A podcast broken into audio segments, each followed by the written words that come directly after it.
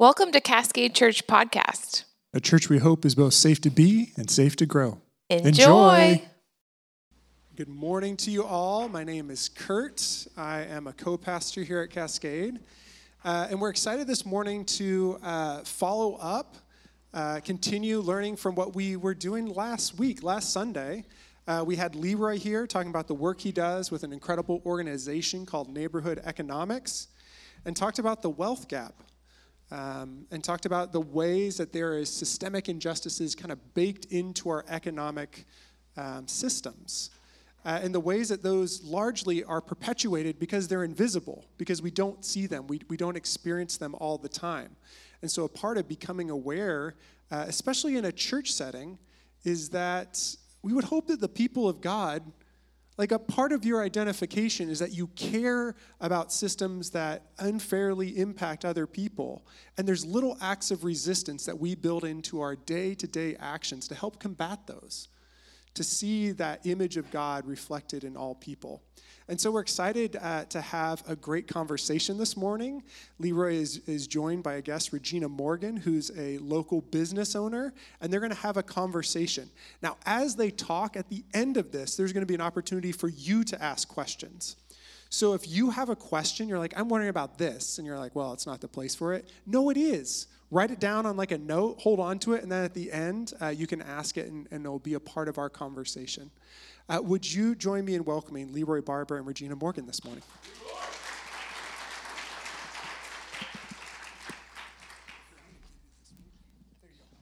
Good morning. How y'all doing today? Good, good, good. This is the day the Lord has made.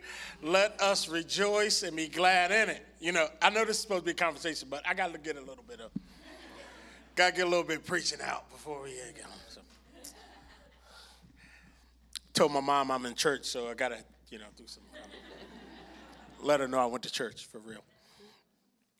So Regina Morgan, um, and uh, you, you, some of you may have met her husband Andrew, um, who's done some stuff here with us before, maybe. But I assume that a bad assumption that she had been here before. I had not. she had not.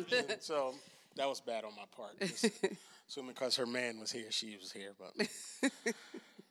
So this week we're going to take a look um, at. Uh, we've been talking about the wealth gap and talking about like what our responsibility is as followers of Jesus, as people of faith, um, as a church, f- folks who love God. What is our response in this moment in time around what we're seeing around uh, the economy and economics and uh, the wealth gap and those kinds of things as a part of our uh, as a part of our life, um, everyday life as followers of Jesus. So, this is Regina, and she runs a, a business called 1030 Braiding. Um, that's actually connected. She'll talk about the whole story connected to Natural Beautiful Project, right? So, yeah. I don't want to give away your whole story. I don't, I don't need to tell it. You tell it yourself. okay. Um, so, let's start with this, and then actually tell us about 1030 Braiding and the Natural Beautiful Project first. Okay. So, um, 1030 Braiding. Uh, uh, I was talking to Sam. Is that right? Sam. Um, I moved here from Tulsa, Oklahoma, five years ago. And uh, when I moved here, uh, I just felt like the Lord was leading me in a different direction as far as I worked in the corporate world for almost 15 years. And when I moved here, I felt like the Lord told me that that season of my life was over with and done, and that I needed to go in a different direction and start something new. So I was like, "Well, what, Lord, what do you want me to do? You know, how do I? What do I do?" And it was like, just use the the talents and gifts that you have. So I've always done hair. I think I taught myself how to braid when I was about five years old. Um, so I always did family and friends, and it was just a hobby, right? And so when I moved here, my husband asked me a question. He was like, if money was not an issue and you could just do anything that you wanted to do, what would you do? I said, you know, I probably would do hair. I love it. I think about it all the time. It's always on my mind. And he was like, well, why don't we explore that? So five years ago, he we just took a chance. I um, bought a salon chair and turned my two car garage into a salon and uh, I had one black neighbor that lived down the street from me, and I reluctantly went and knocked on her door and said, Hey, I'm trying to get my business off the ground, but I need to do some hair. I need to show what I can do because all of those years of doing hair for family and friends, it was a hobby. I never took pictures of it. I didn't have a portfolio. I didn't have any of those mm-hmm, things. Mm-hmm.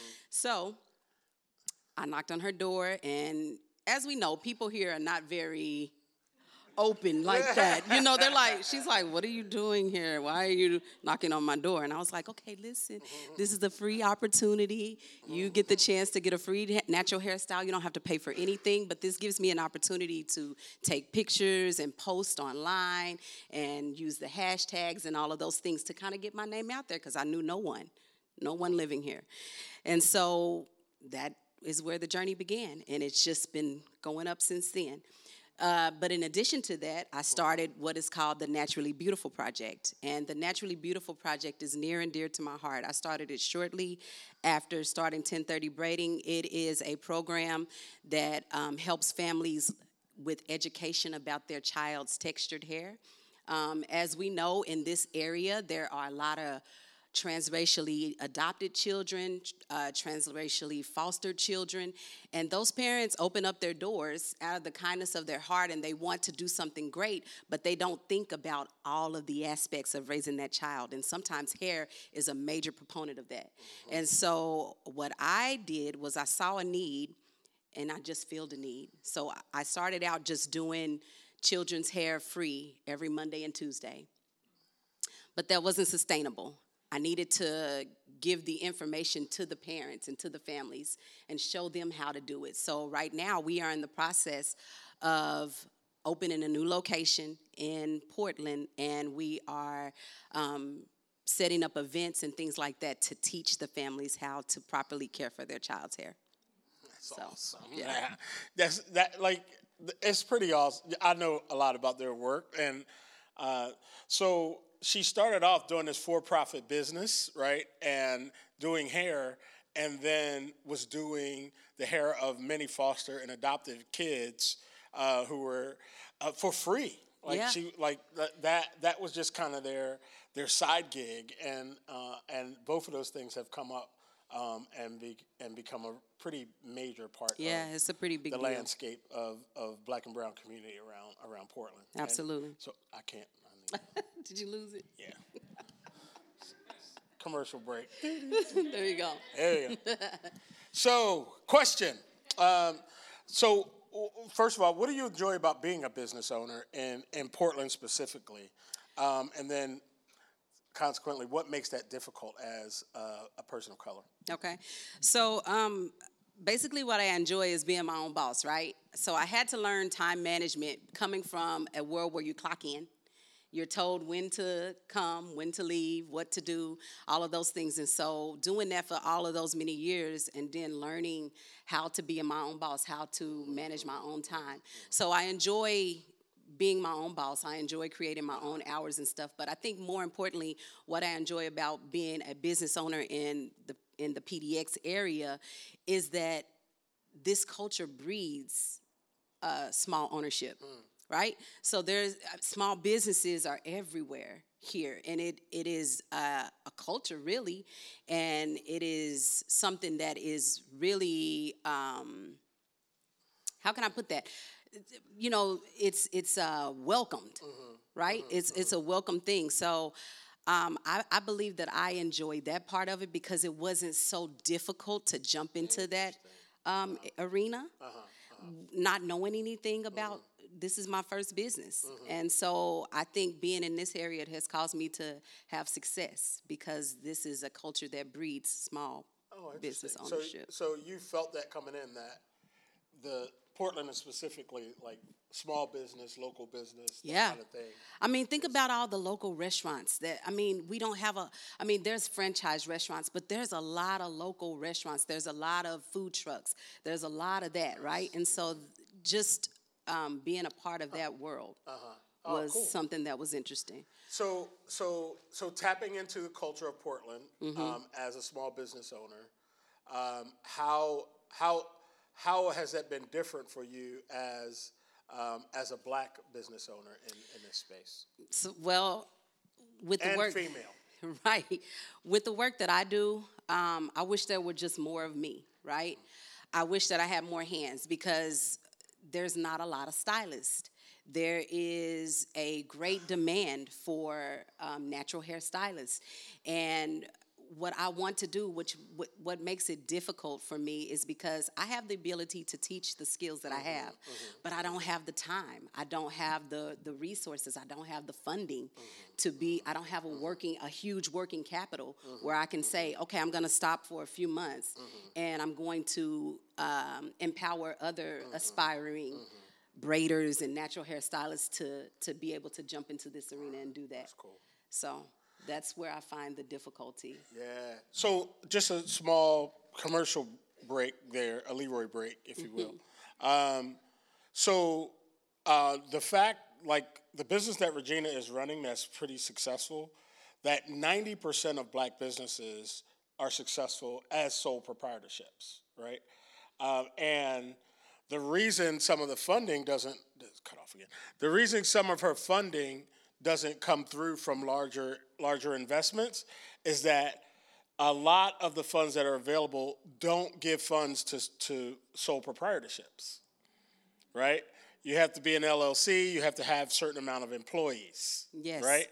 And so if 90% of black businesses are sole proprietorships that's 90% of the folks you know who are, who are black in business can't access high level investment Right. right so, so, an example of that, break. well, that's uh, an example of that is when we were going through the pandemic and I was trying to fill out the grants and get the funds, I, I received nothing.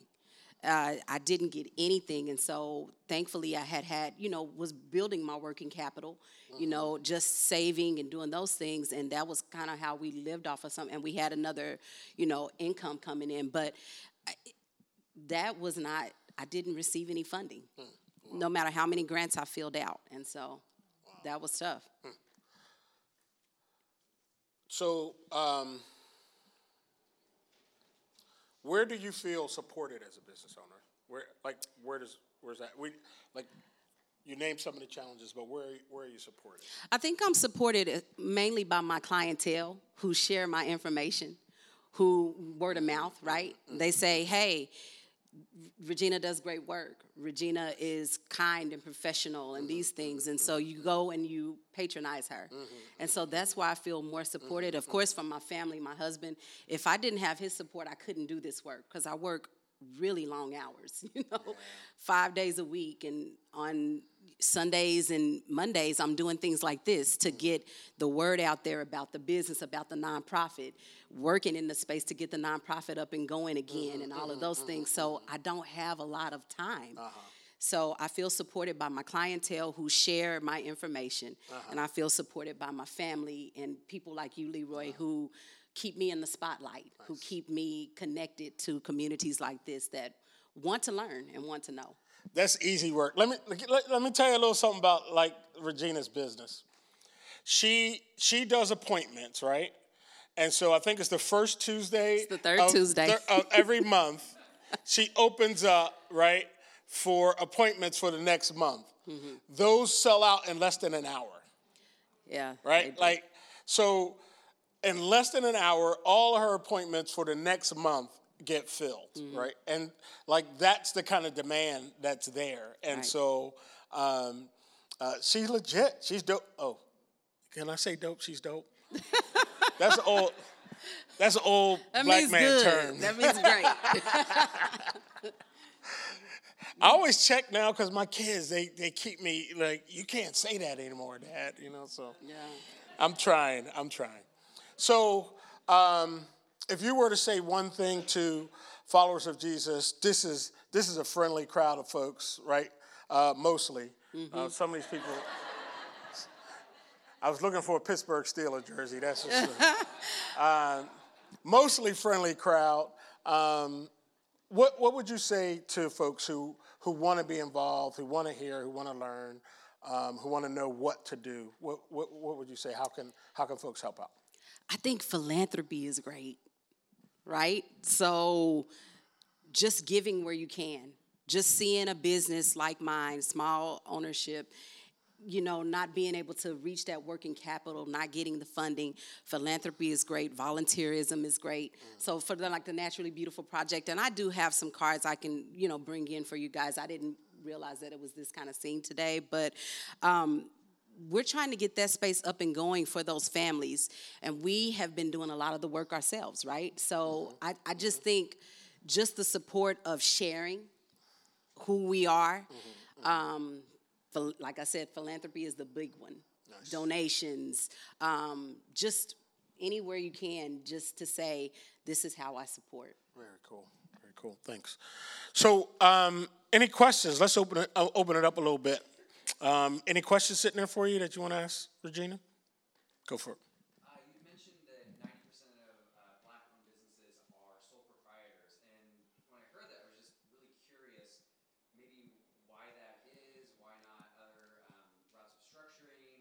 Question. Yeah, just a lot of curiosity around that. Very good question. So, um, it's we, we talk a lot about systematic stuff here, right? So, if you don't have right a history of credit, equity, right, um, a rich uncle, those kind of things to help you get going in business, then you have to do it all yourself, right? So you've got to you got to save the money yourself. You got to get get it up and going, and you and or like your granddaughter um, uh, uh, work that business, right? So that's that's why it's just there's no there's no history to be able to go. I'm gonna start LLC. I got you know X amount of dollars to do that, and we're going to get it rolling. I'm going to get some investors. Well, mm-hmm. that history is not there, and so systematically, it lends itself to you got to do this yourself 1st mm-hmm. so. Oh, sorry. Go ahead.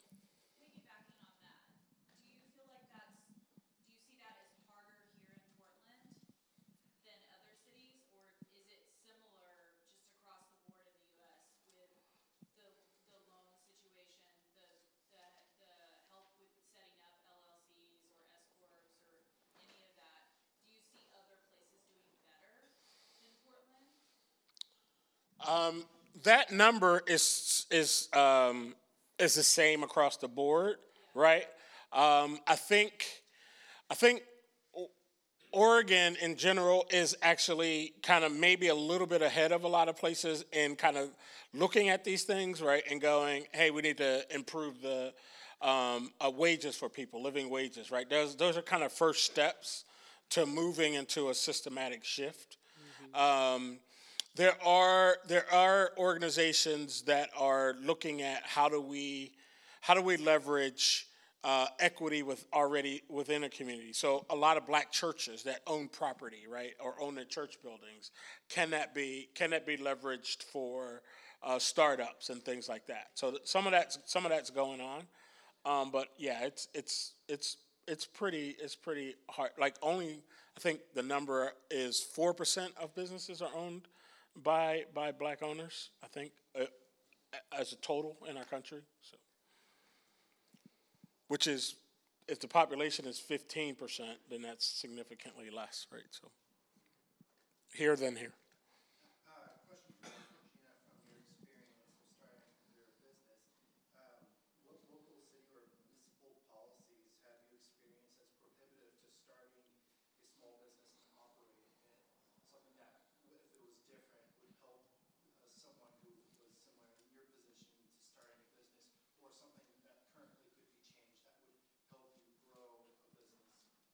You know, I think something would, that would help grow a business or help start a business is just making things more readily available. As far as like the monies that is needed to actually start a business, there should be some kind of waivers or vouchers or something like that that gives you the the up on because you have to pay all of these fees. You have to get insurance. You have to register your business. You know, you have to do all of these things.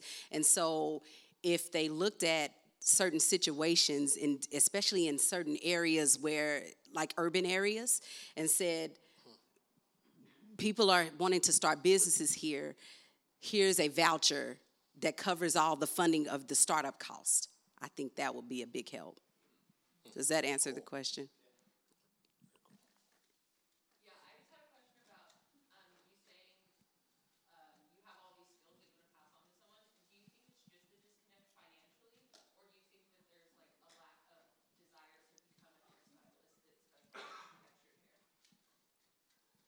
Think there's a lack of folks wanting to actually be a part of a hair hairstylist business?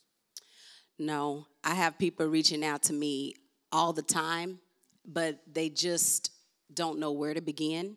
And then I'll, t- I'll say this Oregon is ahead of the curve on um, allowing braiders to not be uh, cosmetology licensed. They do have the means where you can go and take a natural hair uh, license test. Um, so they they do that part, and so but people don't even realize that that's out there. I did a whole bunch of research and digging because I was on the path to going into cosmetology school. But when I learned that they don't even teach anything about natural hair, hmm. it comes to this point where it's like, oh, we're just gonna teach you how to straighten it, cut it, or color it, right? Not how to care for it in its natural state. So I was like, this is not the avenue that I wanna take. I don't want to process hair, I want to keep it in its natural state. And so, where do I go with that? And so, as I was digging and doing my research, found a lady who had challenged the state and said, Why do we have to go to cosmetology school and pay all of this money when we're not trying to do these things? And so she went and challenged the state. She won. But guess what? We couldn't even wash hair, wash hair until October of 2020. They said it was altering the hair. And I'm like, yeah, altering it to be clean. clean. Right? and so then, um, but I think there are people out there, they just don't know that those resources are out there. I had tons of people helping me research and digging to find, oh, this is out here. So hmm. there are people that want to want to learn and want to know. Nice. I had a hand here, then I'll come up.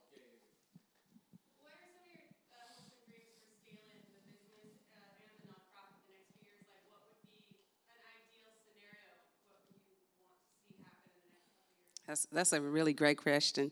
Um, um, smile. You, you smile. Yeah, because my I, I, see the vision, right? Like I have the vision, but it feels like it's so far away. But I want to partner with other stylists. They don't have to leave their shops or anything like that, but I can see my Naturally Beautiful Project logo on their doors that says, We partner with the Naturally Beautiful Project. So families can come, bring a voucher, give it to this stylist, the Naturally Beautiful Project is funded so greatly that they look at my logo. I'm so excited. Um, my daughter made that, okay? Um, but uh, but they we are so funded in a way that we can they can just submit their voucher and we just pay the stylist because I know it's hard to do this work for free. I'm I'm a different my mindset is different. I would do it for free. I've done it for free, right?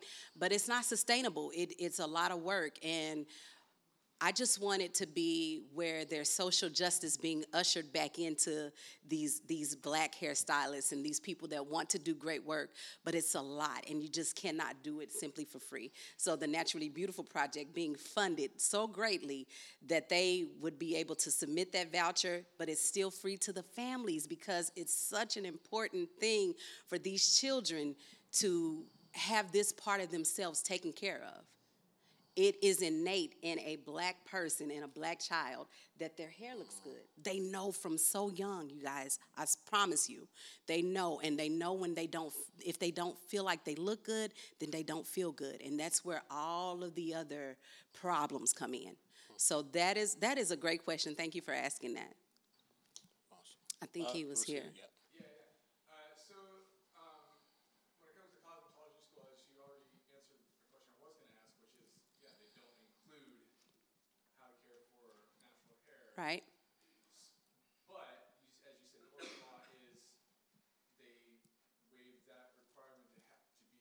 um, licensed. So my, so my, my question is, is there a movement to try to include natural hair in cosmetology school in the process, or would that even be beneficial? Would you rather have it just say no, let us do what we do, or would it be beneficial to push to have that training? I think it would be beneficial, right? I, I, I truly do. Um, when you go to cosmet, it, when people go to cosmetology school, they learn so many other skills, and they may only want to focus on one thing. But why not learn it, right? And then we're all inclusive. I mean, why not learn that skill? So what what Oregon does is there is a natural hair license. So you do have to study these terms. It's not just something that you can just go out there and do without knowledge of how to clean your utensils, how to run a facility, how to spot um, you know, hair conditions like alopecia or psoriasis, things like that. They do ha- they do have those things, but they make it to where you can print those things off, study them, learn them, and then you test on it, right? And so I think that those things that test would be so important to have in a cosmetology school. I really do. But I think that there needs to be tiers of some sort, right? So if I'm not wanting to learn how to or I'm not wanting to expand to cutting or coloring or altering this hair, then can we have a cosmetology school that's this tier over here? You know what I mean? Like, have these different things to study. That's what I think. I hope that answers the question. Okay. Here, then there. Go ahead. Yes. I wanted to hear about the name of your business. Remember I said we hear a little bit about that name, the 1030 name. Yes. Yes, that's a great question. Um, 1030 is Matthew 1030, which says, The very hairs on our heads are numbered. So we are more valuable than the many sparrows. So when I have people in my chair, I want them to feel valued. I want them to feel beautiful. I want them to feel confident. I want them to feel seen. I want them to feel um, just an overall great experience.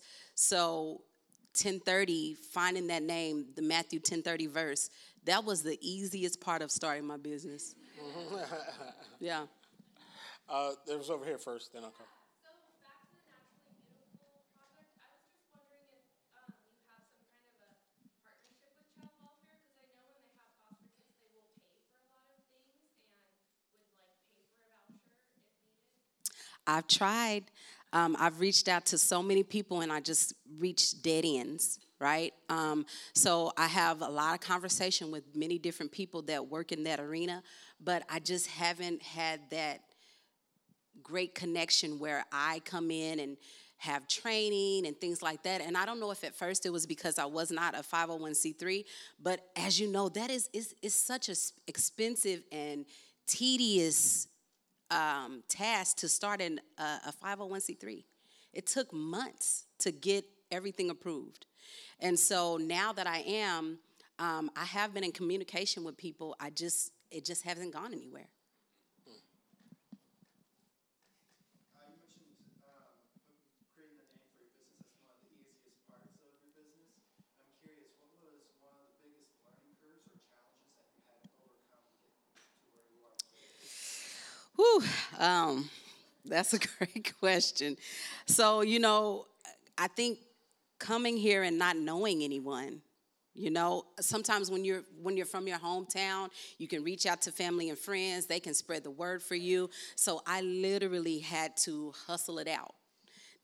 And what that means is it started very small, right? So, like I said, I started with my neighbor, so I'm reluctant. I had to put my anxiety to the side and go down there and say, hey, this is what I'm trying to do. Can you allow me? So, you, I had to spend money that I didn't have. Because right then, we were just moving to this city and we didn't come with jobs or anything like that. God said, go, and we went, right? So all we had was a budget of like a, a year's worth until we could figure out what God, what do you have me doing in this space and place? So as we're figuring all of that out, I'm like, okay, we're having to dip into this money to start this business. I'm spending money that I don't have. That was scary and kind of hard. But when I felt like the Lord was in it and He was telling me, "What are you waiting for? Go! You have this this talent. You have this skill."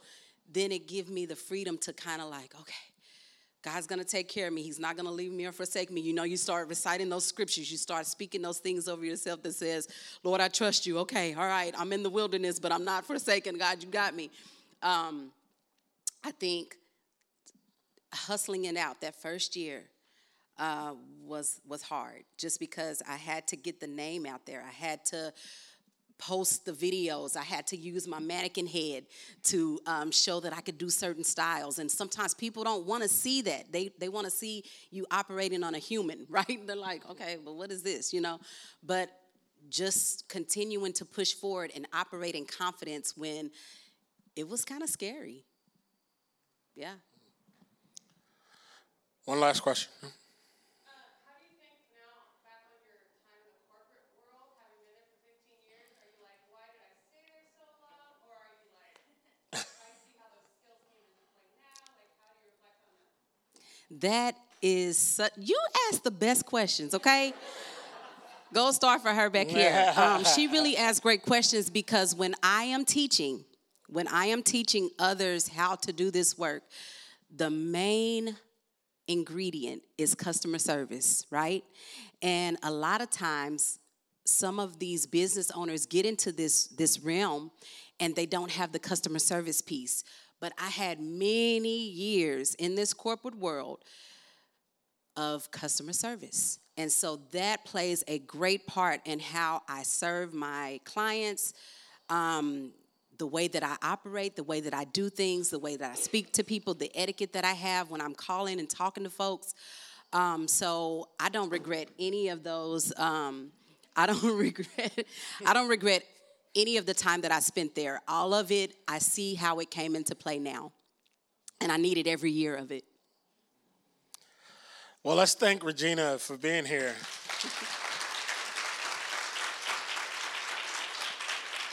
Oh, And we need to take up an offering for her new phone that I've dropped twice. So.